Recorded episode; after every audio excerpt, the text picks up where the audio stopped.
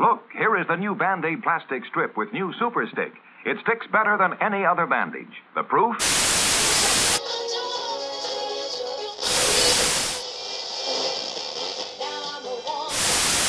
Welcome to Gyno Girl. Is this the part where we should just start chanting vaginas? Vaginas, vaginas. Today, we're not going to be talking about your average band aid.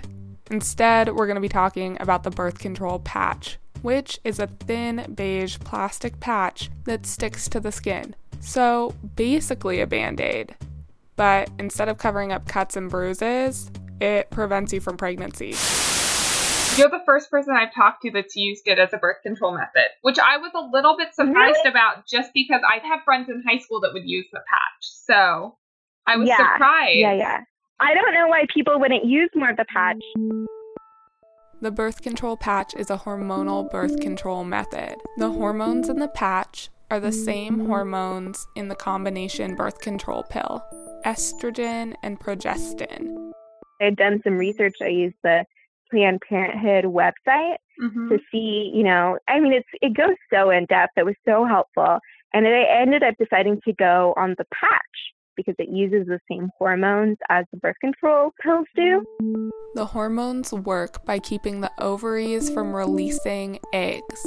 The hormones also make cervical mucus thicker, which keeps the sperm from being able to get to the eggs.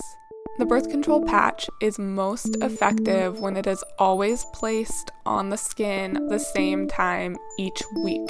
If used perfectly, the birth control patch is more than 99% effective.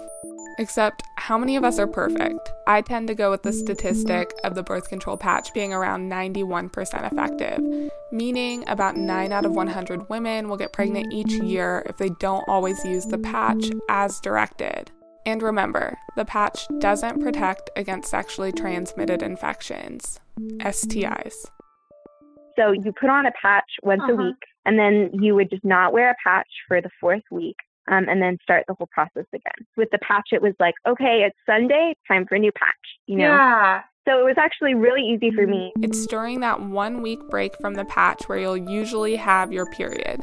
The patch must be applied on the same day of the week as it was applied in the last cycle. Maybe that's like a really good excuse to get the Monday through Sunday underwear. Those actually exist, right? I feel like I hear them talked about all the time. And by all the time, I mean like in two movies. You could wake up on Monday morning and be like, putting on my Monday underwear, gotta put on the patch. I think the worst part of having the patch was that there are only a few places you could put it.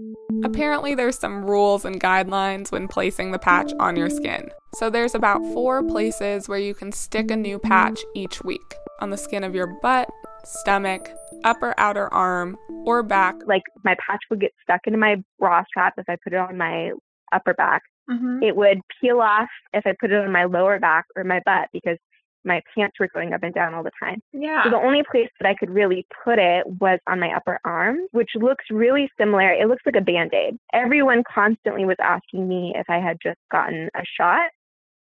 I totally understand why people thought that I had just gotten a shot. I can see why people would be like, oh, you know, I'm thinking of getting my flu shot. Like, that's a totally different conversation. It just didn't occur to them that it could be the patch because it's also not as common as a birth control method.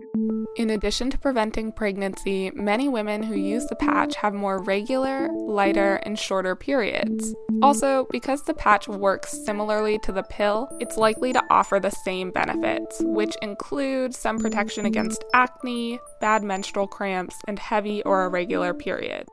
So it ended up um, working for both my acne issues and then also, you know, being a more consistent birth control method for me. In addition to the positive side effects mentioned earlier, some women do experience some negative side effects while using the birth control patch as well. Some of the most common side effects include bleeding between periods, breast tenderness, nausea, and vomiting. Although these side effects typically clear up after two or three months. Loved the patch and it was uncomfortable in some ways, but it also was was really nice. The birth control patch is by prescription, so you'll want to visit your healthcare provider or local healthcare center, like your local Planned Parenthood. A one month supply of the birth control patch can cost anywhere between 0 to $80. If you have questions about whether or not your health insurance is going to cover it, connect with your healthcare provider, health insurance representative, or local Planned Parenthood because they want to make sure your healthcare is accessible and affordable. And that wraps up another episode of Gyno Girl. Thanks for listening to the birth control episode of our Pills series on birth control and contraception methods. Check out the others in our series if you're exploring different methods of birth control and contraception. And then talk with your healthcare provider and have a conversation about what birth control method is going to be best for you. Thanks again for tuning in and joining the conversation. I can't wait to talk with you again soon.